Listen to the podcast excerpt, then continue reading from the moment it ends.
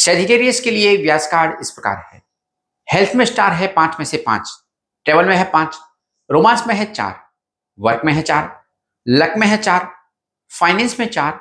और स्टडी में है पाँच में से तीन स्टार सप्ताह के लिए लकी कलर है व्हाइट और ग्रीन इस हफ़्ते आपके लिए लकी नंबर है सात। सप्ताह का प्रिडिक्शन जानने से पहले हमारे यूट्यूब चैनल को ज़रूर सब्सक्राइब कर लीजिए। इस वीक के लिए व्यास कार्ड पर पॉजिटिव स्टारों की रेटिंग है। इस वीक शुक्र चंद्रमा और गुरु सहायक है। आप स्वास्थ्य में बेहतर फील करेंगे और आपको पुरानी बीमारी से राहत मिलेगी। नया डिसीज़न आपके लिए पॉजिटिवली काम करेगा। रिश्ते में बेहतर होगा और आपका पार्टनर आपको कुछ गिफ्ट कर सकता है या आपके साथ किसी ट्रिप का प्लान बना सकता है जो आपको सरप्राइज़ कर देगा। आप में से जो लोग नौकरी बदलने का प्रयास कर रहे हैं या अपनी पहली नौकरी के लिए प्रयास कर रहे हैं, उनके लिए अच्छी खबर है। किसी को अपनी गलती का एहसास होगा और वह आपके पास आके माफ़ी मांग सकता है। कोई इंपॉर्टेंट डिस्कशन के लिए आपके पास आ सकता है। हाउसवाइफ के लिए ये वीक बेहतर है। स्टूडेंट्स के लिए स्टेबल दिन है।